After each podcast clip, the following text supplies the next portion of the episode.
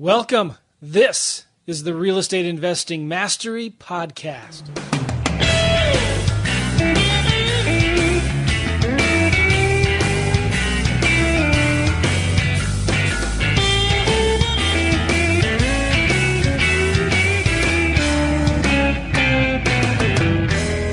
Hey everybody, welcome. This is the Real Estate Investing Mastery Podcast. Glad you're here.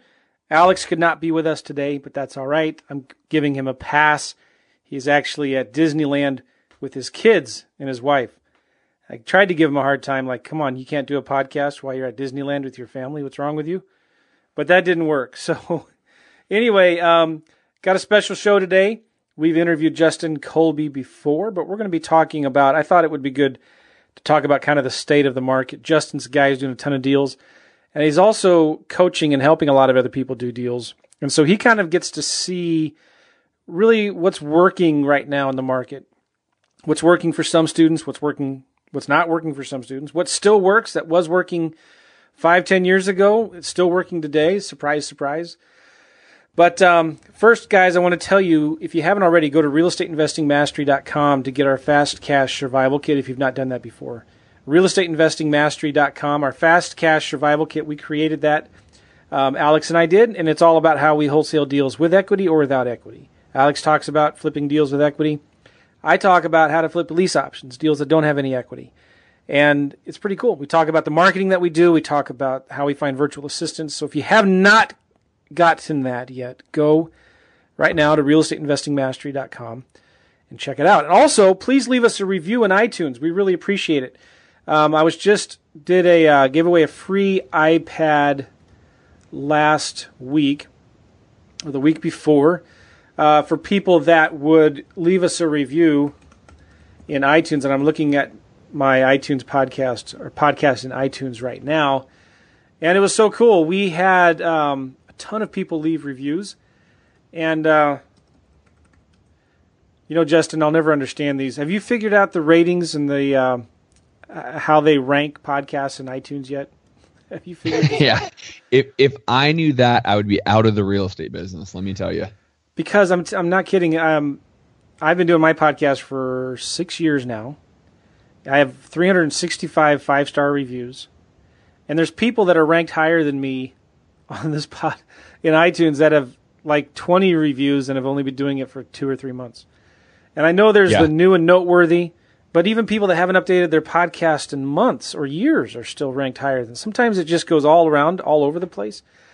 But be that what it, as it may, that's okay. I'm not going to complain.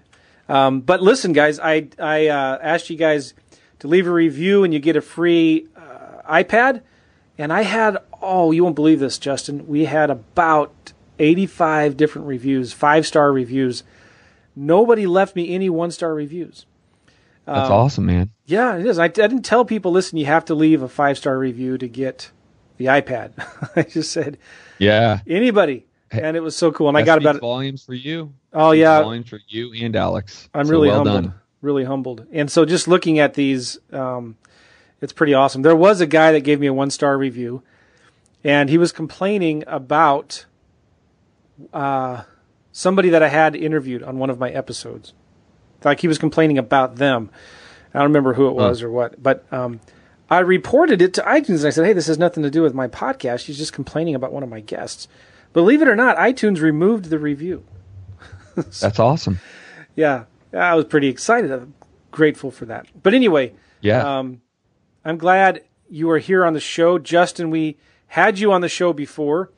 And I was looking, I went to realestateinvestingmastery.com and I did a search for Justin, and you are the fourth Justin we've had on the show. Did you know that? We've had I did not know that, but you know, first I just want to say thank you again for having me on. I really appreciate you having me here and talking to your loyal listeners, but you know, I'm assuming if I have to guess, all of those people were born in the early to mid 80s. That was a very popular name.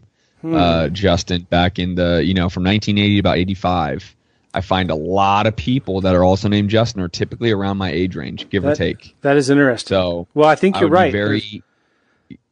There's Justin Colby, it's you, Justin Williams, Justin Wilmot. He's from Florida. He's about our age, 30s, 40s? No, wait. So if you were born in the 90s, is that what you said, the 90s? No way, dude. 80s. I'm 35. I was born in 81. Okay. Right. So I'm just trying to think of these guys. And Justin Lee is the fourth one. Justin Lee. Do you know Justin Lee? Yeah, I do. I know Lee very well. Very well. In fact, I was invited to go speak at a meetup group up in Canada, up in Vancouver. Oh, cool.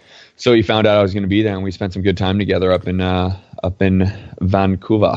He was in St. Louis for some reason a couple years ago, and I think he was looking at some rental properties, and we went to a Rams game, a football game. Nice. When the Rams are here, nice. There's about 10, 12 people there at this game. And well, that's about the same that is at the L.A. Coliseum as well. Oh, it's embarrassing. Just, right? Yeah. I don't want to talk about that. Makes me mad. I agree. My Niners are terrible, so let's just get off football in general. So the Atlanta Falcons and Patriots are going to the Super Bowl. My Niners are terrible. Your Rams are terrible. We're done with football. I'm done. Waiting for March Madness. But that's it. Yeah. That's like the highlight of the year. I think baseball playoffs and March Madness are my two favorite times of the sports year. But anyway, Justin, how are you doing, man? Great, man. Absolutely phenomenal. Got back in town yesterday. We had, as you well know, Kent Clothier, Sean Terry, and myself have the Find and Flip Summit yearly, always in January. And so we had the Find and Flip Summit in San Diego this last weekend. Rocked the house. There was hundreds of people in the room. It was awesome. Fantastic. It was awesome. Great stuff. I wanted to go, just couldn't do it. I've got kind of too many things in my calendar in February that I couldn't take any really time away from the family in January, but man, I wish I could have gone. Maybe next year I'll be there. I like it. Would love to have you, man. It was a big event too. I'm still running on that high, that event high where you're just going, and I'm still running on it, man. It was awesome. How many people do you have there? We had 200 or so in the seats. We had, which was interesting. The weather was terrible. We had over 400 people pay to be in the room. Yeah. And because of the weather, we think the turnout was a lot lower than we thought. So we had roughly 200. That's kind of Bubba math, but we were right around there. But yeah, I mean, typically when people invest their money, their skin's in the game and they're going to be there. But I think the weather was just so terrible. We literally were having comments on our Facebook feeds like, oh no, my flight was canceled and I'm going to miss the whole first day. And, oh, no way. I think it happened to a good portion of people. Wow. Yeah, I'm surprised that happened. It's I heard a lot of good things about it from people that did go and saw a bunch of tweets and Instagrams and Facebook posts from the event. So that's cool. So you have a podcast as well, Justin, the Science of Flipping, right? Correct. Science of Flipping. Been around for now 3 years. That's amazing. And what is your show about? It is all about the science of flipping. It is all about the systems, the processes, the organization to build a real estate investing business, flipping homes, specifically residential homes, right? Yeah. And when I say flipping, I mean that all-encompassing, right? So some people out there, they might listen to Sean Terry's podcast, and their idea of flipping is wholesaling, right? Where you don't actually buy it or rehab it, you just flip the property, flip the contract, wholesaling. So it encompasses that. It also encompasses, after 6 years of rehabbing and fix and flipping, it encompasses rehabbing and fix and flipping. And so, and everything in between, flipping contracts, you teach amazing stuff on lease options, wrap deals. So all of the, concepts of flipping, from wholesaling to wholetailing, to rehabbing, to lease options, to wraps, all of that is built in, and it's all about the processes, procedures, systemization of your business. So you can really build a business similar to myself or you or Alex, where you're living your life by design. You have time to go to Disney World like Alex does during the week with your family because you've built a true business that can function without you, right? I know you are family is number one to you, and everything that you do is about family, and your business is able to run while you're in Europe, right? When you're in your RV traveling the nation. And that's what my podcast does, is the ability to put together the systems, the processes, the structure so that you can make a real business and not just a high-paying job with flipping residential real estate. Yeah, that's awesome. Now, I know you had you on the show before where you talked about how you got started in real estate. Will you just touch on that briefly again? Yeah. Back in 2005, I started a brokerage out in California as a realtor. It was great. Doesn't mean I was great, meaning it was a circumstance of the economy, right? I was making a ton of money, but who wasn't making a ton of money? When all that fell apart, I lost it all, right? I lost my $500,000 condo, my $90,000 Lexus. I had $40,000 that I was just using on credit card debt just because every month I could pay it off. All of it gone, right? So I found myself back in early 2007 on the couch, literally on my buddy's couch. And at the end of the day, I didn't love being a realtor anyways. It was more, I was chasing money. Yeah. And, I wanted to be in real estate investing. This is right when people, you could find some YouTube videos out there. Chris McLaughlin was out there and several others that you and I are friends with. Yeah. Preston and so forth. And you could find just enough, right? It wasn't overwhelming, but you could find enough videos about it that me and my business partner were like, let's go, let's do it. We're in. And it literally took me a year of living on a couch, broke, busted, disgusting, having nothing. My ego was gone. I was completely insecure. I was broken, not just financially, but, personally, right? But I still had this, I can do this, right? I had this faith. I had this belief. And what I will say is for all those just getting started, for all those, trying to figure out how to get more than one deal a month, or you need to believe it before you see it, baby. That's the first thing that comes. You have to have the faith. Believe it before you see it. Just like Joe is successful, myself and Alex and many others that you see in this podcast or here on this podcast, they believed it before they saw it, right? And so I did, and I knew it. And it took me 9 months to get my first deal. That year we did 2 deals, which was a whopping $14,000, 14. So I was still broke. I was still broke. But now, because it was tangible to me, now I saw a paycheck. Now I saw I could do it. It was over. The next year we did 6 deals. The year after that, 20 deals. The year after that, 46 deals. Then 96 deals. And then we got into developing townhomes, 79 townhomes, so on. And it all goes back to you have to believe before you see. Yeah. And if you do, nothing will stop you. There is nothing that can stop you. Nothing at all. That's interesting. Because your belief is that strong. That's interesting.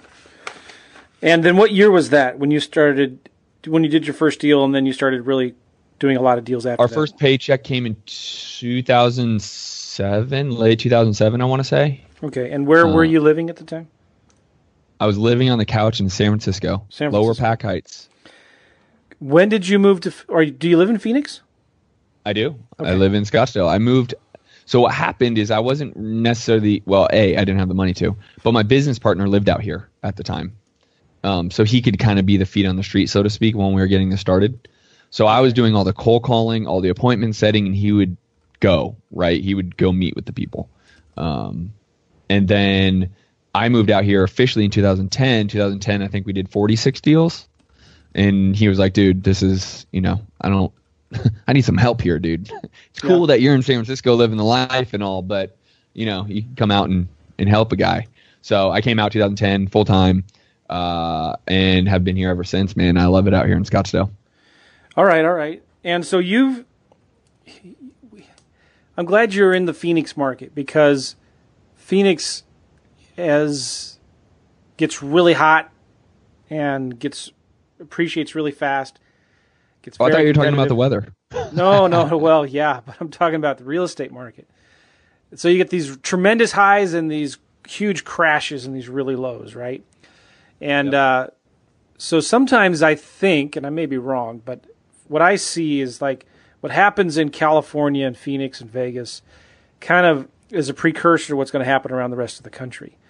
And so I've always studied and been really interested in kind of what's going on in the sand states, you know. I guess you could say the same with Florida, right? But why do you think Phoenix is that way? Why is Phoenix such a competitive market? Prices are going up, you know, and you have, I believe, Phoenix, you guys have recovered all of the values that you lost when the market crashed. Isn't that right? Correct. We are exactly where we should be, 2005 values. So, yes, we have recovered completely. As of last year, we had a 7% increase in appreciation. And I think that will probably maintain 5 to 7% again this year. So I guess if I'm understanding your question, why do you think we're so volatile maybe? Yes. Is that? Yeah. Well, what is it about Phoenix, you know, besides the 110 degree weather in the summer that makes people want to live there? You know, I don't get it. Yeah. Several things. I think one, because of the landscape, right, we can build, right? We have a lot of, like, California, very hard to build there now because there's not enough room anymore. Right. Okay. So the landscape itself gives the opportunity for people to build. So when people have the ability to go build, well, then they might overbuild, right? So that can help with the fall of a real estate economy, right, where there's too many homes per people. Okay. Banking and whatnot also plays into this. But also, you know, as far as a desirable location, where location in the country is very desirable. We have a huge college, ASU, here. I don't even know population-wise, but I would say probably top 5 in size as far as pure population, I would guess. We have sports teams here, right? So we have the Suns for basketball, Diamondbacks for baseball, sure, Cardinals for football, Coyotes for hockey, right? And I think every team except for Coyotes have won a championship in the last, call it, 10 or 15 years. So there's the weather in the spring, fall, and winter is second to none, I would argue, right? So we don't have the humidity of Florida. It's pretty much like today is 65 degrees and sunny. Nice. Right? And I can tell you in a lot of places in this country, it's not that beautiful. So there's a lot of desirability for people to be here. I know Apple just 2 years ago, they bought a 1 million square foot plant that they are now looking to fill with employees this year in 2017. So you can imagine how many employment opportunities are here. GoDaddy is here. There's a lot of the tech industry moving from California here because cost of living, which means cost of paying, all goes down, right? So the cost of living in San Francisco versus the cost of living here in Phoenix is a 0.20%, right? I'm just making that up, but it's drastically different. And then so companies are saying, well, why be in San Francisco when we can be in Arizona? And it costs someone, you know, you can buy a 6,000 square foot house for $400,000 in Arizona, where it would cost, you know, $2.4 million in San Francisco. And because of the cost of living, you don't have to pay that same person as much, right? So employers are coming for that fact. So there's a lot, right? And I'm just kind of giving you an overview because we could dig into any one of these and really dig down into them. But there's a lot of reasons that people want to be here, with the weather, with the sports, right? Like we have the Phoenix Open, we have the Barrett Jackson. This is all happening in the next month, right? Barrett Jackson, Phoenix Open, spring training starts in late March. There's a lot going on, and then there's good employment opportunities, right? So combination of all this, opportunities for real estate investors to build, right? I started building 2 years ago, started building 79 townhomes. So there's just a lot of desire now. What can make it fluctuate is any number of those for the same reason, right? Maybe it gets overly populated. Maybe the bank economy happens again. Maybe they overbuild and there's too many homes for the people that need them. So, and depending upon people's financing ability, maybe they can't get the loan for the new home, so they need to rent. So then the rental market's really good here, right? and talking about what you do really so well, the lease options, that's a huge open market here for people like you and me, right? To be able to go in and create some lease options to give the people who can't yet buy the opportunity to buy, right? So there's a lot, right? And I can go into any one of these, but it tends to make it a little bit more volatile. But to your point, we typically are the pulse, right? So if you think of what's coming up, if you pay attention to the Phoenix real estate market and we're starting to dip, you better, pull in your money, pull in your cards, get everyone out of the rain, because if we're going to start dipping, right, 6 months later, Vegas is going to start dipping. Florida is going to start dipping. Parts of Texas are going to start dipping. Conversely, if we're starting to go, like 2016, we had 7% appreciation. Hey, maybe be a little bit aggressive into this new year, right? Did you say 17% appreciation? Say it again? Did you say 17%? 7%. Appreciation. That's it? 2016? Mm-hmm. Huh, I thought it was a lot more than that. No, it evened out a little bit because we were on some rapid, like we were doing 26% the year before. Like we were back to this could get scary if we keep appreciating like this. Okay. And I think everyone recognized it. I think the interest rates going up towards the end of the year helped even it out a little bit. Though they didn't go up much, they went up enough. So it's good. It's way healthier to be at 7% than 26%. I will tell you that. Sure. So. All right. So I'm glad you talked about the market in Phoenix, because I think that's real similar to a lot of other big markets in the U.S., Seattle, Nashville, Denver, where prices took a hit, but now they're coming back up and there's been strong, aggressive growth. And there's also a lot of investors in the Phoenix market. And so one of the, I do deals in St. Louis, and so this is why this is really intriguing to me. St. Louis has always been even Steven, just drops a little bit, climbs a little bit. We obviously were hurt during the market crash, but not as bad as people in Florida and Arizona and California. So, but a lot of students are trying to get into the business right now, and they're in competitive markets like Phoenix, and they're frankly struggling. I mean, they're doing what they're supposed to be doing. Most of them are, but just the 3 to 5% response rate with postcards just doesn't happen anymore, right?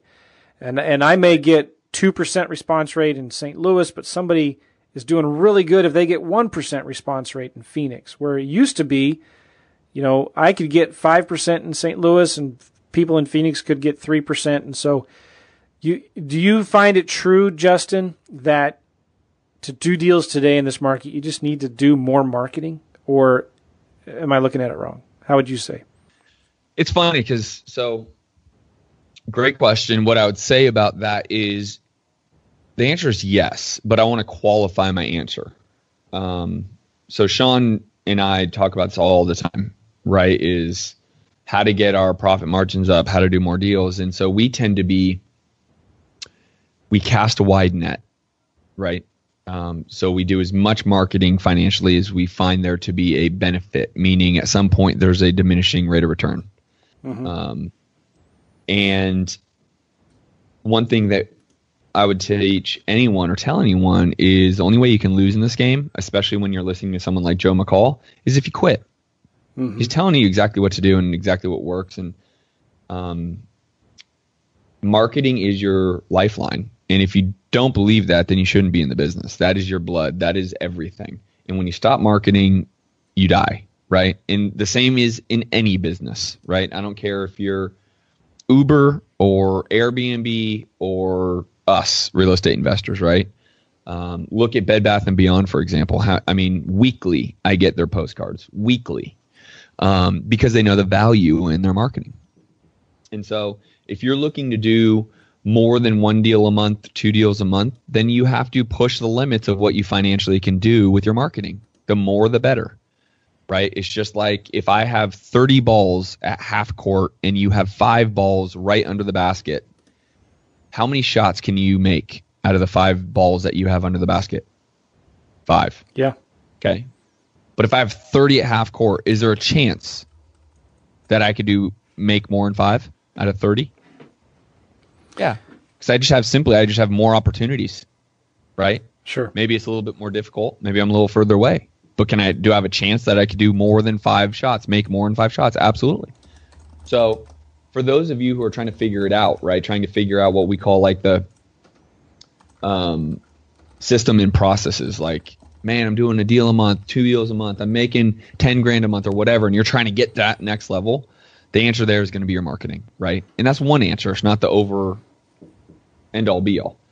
But you got to keep marketing and increase your marketing, right? By a percentage. Right, I continue to increase my marketing by a percentage of profit that comes back into the door. So if you're just getting started, you need to start marketing. If you have no money, which I had no money, you need to do anything. Marketing is cold calling. Let's not fool ourselves. Oh, yeah. Door knock, that's marketing. I want to talk about cold call, that's marketing. If you need to put out and handwrite your own bandit signs, that's marketing. If you're handwriting your own letters, that's marketing. Mm-hmm. There is no excuses. You want this, like... There's a great book that now I've read officially. I've read it 3 times. Just finished it last week, again for the 3rd time, called "Good to Great" by Jim Collins. Yep, yep. Greatness is a choice, and if you are unwilling to do what it takes to be great, don't even play the game. Mm-hmm. If you want the lifestyle Joe has, that I have, that Sean Terry or Kent or Alex or any of these other incredible entrepreneurs have, you need to be willing to play the game.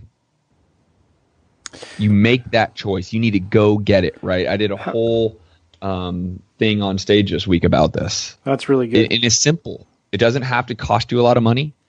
It doesn't have to be so overwhelmingly time intensive, but it's just the choice, right? It's the choice to wake up at 5 so you can go to the gym by 6, so you're done at the gym at 7 a.m., and every day you can say, I at least got to go to the gym. Those simple choices in life is what makes someone good to great, right? So marketing is it, dude. Sorry for the long answer. No, but that's perfect. That's exactly the energy of an event. So that's exactly what I was looking for, because how bad do people want it? How bad do you want it? It's easy to make excuses. And Justin, we've heard them when the market was hot, when it was cold, when it was easy to wholesale deals, when it was hard to wholesale deals. It's like, well, I hear the excuses all the time. There's always going to be an excuse that you can make. But how bad do you want it? And if it means picking up the phone and just making 100 phone calls a day, driving for dollars, knocking on doors, handwriting your own bandit signs, handwriting your own postcards and letters, if you really want it that bad, you can do it. And then once you do your first deal, you can reinvest into more marketing, and then more marketing, and more marketing. And so what if you have to send 20,000 postcards a week? If that means that you can make 50 grand a week, wouldn't you do it? So right. I think people get intimidated by that. And they think, man, I only have a $500 budget a month in marketing, and there's somebody in my market that's sending 20,000 postcards a week. How could I compete against that? Well, they're missing the point. I think they're missing the point. There is room for everybody, even in a competitive market like Phoenix. And one of my friends who is a business partner, helps me do my coaching, Justin, lives in the Phoenix area. And he got started wholesaling, I don't know, a few years ago, and didn't have any money. And so what did he do? Well, he didn't make any excuses. He didn't whine and complain. He went out there to the next real estate investing club meeting, and they have a time when people stand up and say what they need or what they want or what they have, or And mm-hmm. He got up and said, listen, I'm good on the phone. I can make phone calls. I have the time. I don't have any money for marketing. But if anybody here has old leads, I will call them and follow up with them. And if we do a deal, just pay me a few grand. So he had 3 people come up to him and gave him each about 150, 200 old leads. And within a week, he tied up 3 deals and made, I think they paid him like 2 or 3 grand on each of those. Within a week, just cold calling old leads that other wholesalers had just thrown into the woodpile. And then What he did, one of those wholesalers came up to him. This was an investor, and said, listen, and this is in Phoenix, why don't we do something together? I'll pay for all the marketing. You just take the calls, and we'll split the deals 50-50. I mean, now there you go. So that's incredible. Yeah, it's how bad do you want it, right? you could, in fact, I'm reading a book right now from, it was written in 1999, written by a gentleman named Peter Conti. And he's not in the business anymore. He's out there he just did the Appalachian Trail. And I think it took him like 2 or 3 years to do it, but he did it. And he just kind of is retired, and he's still young. He's in his probably 50s, 60s. And so I just texted him, and we've been playing text phone tag. But he wrote a book called Multiple Streams of Income, and it was written in the late 90s. And it was about finding deals without using any of your own money or credit, nothing down, using lease options is one of the main strategies talked about in the book. And I was reading the book and thinking, wow, this is really, really good stuff. Now, of course, he's talking about classified ads in there, right? Like place a classified ad or call the rentals in the classified ads or the FSBOs. And maybe that's not relevant anymore today. But what is still relevant today is picking up the phone and calling people, talking to them, sending out some letters, making some phone calls, meeting them in person, learning sales skills, learning how to talk to people. And just being persistent, making a lot of offers. So I'm hoping that, guys, you listening to what we're talking about here, even though that book like that was written back, 18 years now, it's still relevant today. How many market cycles have we seen since that book was written? At least 2 or 3, and Justin and I, we haven't been in the business probably. Justin's been in it longer than I have full time, but we've been in the business about 10 years. And we've seen maybe one big market correction, but, it's like, if you read that book, Who Moved My Cheese? When the cheese moved, man, we just moved with it. And we went to go see where it was and what do we have to do a little differently and what do we need to tweak and what do we have to do the same. I guess my point is, Justin, and I'm the one doing all the talking. You should be one of the talking here, but I guess my point is let's be brilliant at the basics. Let's be really, really good at the basic things. And even if you're in a competitive market, you can do deals. There are no excuses.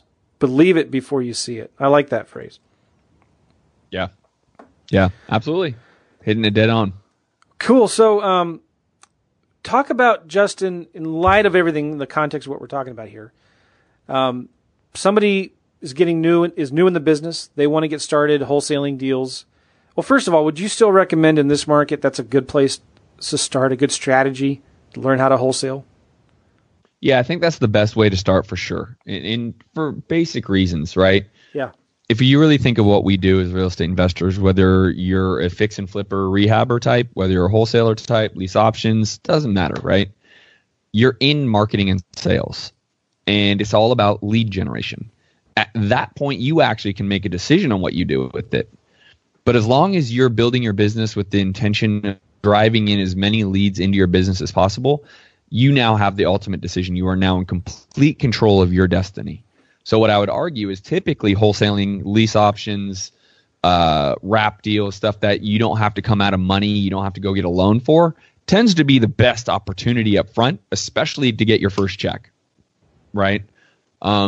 Which is always the point when you're getting started, get your first check. But at the end of the day, what you're really doing is trying to drive in as many leads as possible so that you now have complete control of your destiny. Maybe you do have money and you want to flip it. Maybe you do want to buy and hold it. Maybe you do want to get a loan. That's fine. But if you're just getting started, I would always urge you to say, start with something that you don't need capital for. Start with something you don't have to go get a loan for. Start with wholesaling. So that way, you go get your first check, you can reinvest that check into going and doing more marketing, which brings you more opportunity, which gives you more control, right? So that would be my argument there, absolutely, for wholesaling. Good. What would you say then that they should do? Let's say they have a $1,000 budget for marketing, maybe $500 to $1,000. What would you recommend them to start looking at and doing? By the way, when you were talking bunny trail here, I just reminded me of a quote I heard the other day from a marketer, a guy he has a podcast called "Help My Business Sucks." Have you heard of that? No, I haven't. I think he changed it to just "Help My Business," but his name is Andrew Locke, I believe. And he said this the other night. I thought, that's really good. He says, "Everything is marketing, and marketing is everything." Think about that for a second. Everything is marketing, and marketing is everything. It all points back to marketing. All right, so yep. back to the beginner, Justin. Somebody's just getting started. How would you, and they want to do wholesaling, where do you recommend they start? Direct mail. I'm a huge advocate of direct mail. There's a reason why Bed Bath & Beyond still sends one a week, to me. There's a reason why car companies are constantly sending one a week to me, credit card companies, because it works, just plain and simple. You don't need to go have a big budget. You don't need to go use first-class stamps. Write the marketing yourself. Use postcards. Limit your cost, but get out there. You combine that with some cold calling and some door knocking, you're bound. Again, if you don't quit, it's bound to pay off. And it's about actually, I wrote something in my notes even as recently as this morning. If you give me a second, because I always take notes when I read. It is always about continued improvements will ultimately get results, right? Not quitting. Consistency and being coherent is going to be huge, right? Consistency and coherency.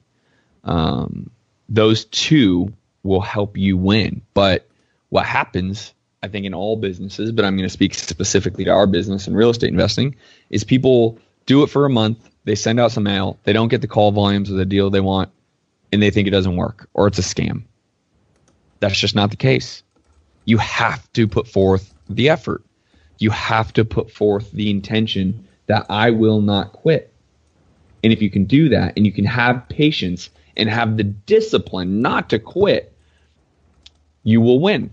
It's like going to the gym. It's like losing weight, right? Yay, it's the first of the year. I'm going to go and I'm going to crush out January, and then life starts getting in the way. In February, you do half as much. In March, you do half as much. And by April, you go 4 times in the whole month. And you're like, oh, why didn't I lose weight this year? Or whatever. Same idea, same concept. If you know, if you work out consistently and you eat right and you do this consistently over a year, you will lose weight. Does it mean you're going to lose the amount of weight that you want to lose? Maybe, maybe not. But you're losing weight. You're headed in the right direction. So for those of you who have expectations of whatever they are, and you don't reach those expectations, but you see progress, you're headed in the right direction. That is good, right? Now what we would encourage, what the book Good to Great encourages, now how do you go from good to great, right? And a lot of that has to do with continual consistency, continually looking at what you do well, looking at what you do not do well, and being able to have the discipline to continuing doing what you do well versus what you don't do well. It's incredible, right? Following momentum. And it's incredible how we've seen it in our business, right? Like every year we've doubled our revenue. I don't know how to explain it. It's just we have the intangible ability to never give up, to keep pushing, to open up more doors. So that's good. It's almost like I was thinking more along practical terms of like, okay, what do you do? But you're thinking also mindset. And it started off with this interview. The beginning, believe it before you see it. And so that is probably 75% of the battle, isn't it? It's just starting off with having that right mindset, having the consistency and the persistence to stick with it. And you haven't even talked about the list to mail to yet, or the type of postcard or letter to send, right? Right. And the answer is just to finish up the mindset. Like, you know who John Wooden is? I've heard the name. So he's the UCLA coach that won 10 straight championships in the 70s, okay. 70s and early 80s, 10 straight. People recognize him as the best college coach to ever be, period, right? In all realms, right? Football, baseball, basketball, it doesn't matter. They view John Wooden, because of that record to win 10 championships, as the best ever. You know how many years he was at UCLA before his first championship? No. 15. Wow. 15 years he was the head coach at UCLA before his first championship. That is what I'm talking about. Mm-hmm. Right? That's determination. That's stick-to-itiveness. How about Matt Ryan? Patience. Huh? How about Matt Ryan? How many? Yeah, 8 years. He's been quarterback for 8 years or so. Right? I think 9. 9 or 10 years with the Falcons. About maybe and so this is his first year of getting to this point. So, but and to wrap that into tactical, tactical marketing for real estate investors, which you never quit, right? So now comes the tactical component. You want to go after motivation. Where's the pain? That list can be probate. That list can be financial distress. That list can be divorce. That list can be, the structure is being torn down, right? So an old home, right? It's just you can't keep it up. The financial situation to keep that home in good condition is too expensive, right? Find the pain and market, and don't stop marketing, right? And if that means, again, if you don't have a big budget, find 500, 1,000 people that you can send a mailer to, handwrite them yourself and hand deliver them. Every day go deliver 50. In 10 days, that's 500, right? In 20 days, that's 1,000. So you go after the list that has the most motivation as possible, which is a distress list of some sort. Yeah. Now there's two types of distress. There's personal distress, financial, and then there's residential distress. The actual property is in distress, right? Maybe there's a code violation. Maybe the roof is falling apart and the person doesn't have any, money to fix it. Maybe it's vacant and just completely torn apart because it's just been sitting there for years. A vacant list is a great list, right? Because either someone owns it and is not getting any income from it because it's vacant, or someone owns it and doesn't want it and so is vacant, right? You're right. Probate, divorce, and so many others, right? I have a whole list of the lists that we go after. Properties that have people, what we would call empty nesters, right? People usually 55 years or older. Is a great list because they typically either want to go and travel and go live their lives because the kids are out of the house. They potentially are old enough to go into a home of sorts, right? A community of sorts. Or they want to be like Joe and just get an RV and travel the freaking world, right? So that there's a certain level of maybe not financial distress, but distress that they're not living the life that they want to be living right now because now they have their lives back. So it's about going for those lists. If capital is an issue, hand deliver it. 50 a day, 10 days is 500, 20 days is 1,000. That's doable. That's tactical. It's doable, right? So goals are SMART goals, right? I talk a lot about this on my podcast. Strategic, measurable. Now I'm blanking. Actionable. Strategic, attainable. So I say attainable. Yeah. Right? Measurable, attainable. Realistic and timely. Yeah. Strategic, measurable, attainable, realistic, timely. So 1,000, can you do 50 a day? Of course. I don't care if you work 9 to 5. You get off work, you have 50 in your front seat, you go deliver them on the way home. It's that easy. Yeah. Right? It is. So cool. Then, Justin, you've got somebody that's doing the marketing. They start getting phone calls. How do you, because it's one thing, let's say you get the mindset now, you're plugged in, you can do this, you can believe it, you're doing the marketing now, phone starts to ring. How important is it to have good sales skills, to be good on the phone, to know how to talk to sellers and negotiate? How important is that? I'm not knowing what you're going to want me to answer, but I'm going to give you my honest truth about my company. Yeah. It is pretty much above all else. And the reason why I say that is because we're in a marketing and sales business. Right. Now, before people start, the people listening right now are like, oh my God, I'm terrible over the phone. Oh my God, I'm so scared and terrified and nervous and I'm not good on the phone. Stop right there. Mm-hmm. That actually is okay. You can play that to your strength. Yeah. Because when I started and when I, hire people and maybe they're not great, I say, listen, the more empathy you can draw out of the other person is an actual sales tactic. By that, I mean, hey, listen, I'm so sorry. I'm so nervous. I know you called about my mailer, but I'm just not super comfortable. Maybe this is the first time I've talked to a seller. This is new to me, so please forgive me as I'm just so nervous. I hope you can understand. They're going to say, oh, of course, I get it, right? Everyone's going to say the same thing. Of course, not a problem. How can I help you? And then you go into it. You know, I want to know more about your home and blah, blah, blah.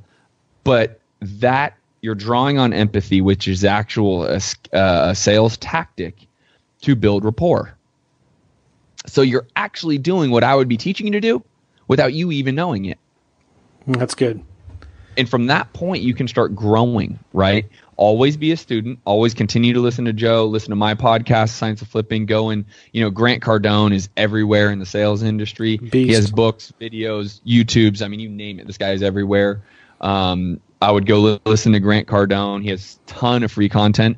But it is that alone is what the shift of good to great, that's a huge component. Being great at being able to go through the steps of a salesperson, right? So you want to build rapport. You want to be able to get minor commitments. You want to be able to make a decision, right? And get a decision maker and qualify. You want to be able to probe. All these different steps that if you've listened or been trained in sales are all steps within a sales team. But if you're just getting started, you can learn all that. All that is learnable. Right. Mm-hmm. And, you know, you can be learned that. And when you are genuine and authentically you, you will have a better time converting.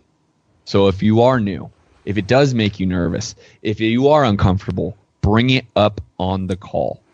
You will bring out empathy. And because of the empathy, you will help yourself build rapport. And if you build rapport, people do business with people that they like. If they like you, you have a much higher chance of doing business with somebody. So don't worry. My answer is marketing and sales and phone skills and in-person skills is so important. But don't worry about being perfect yet.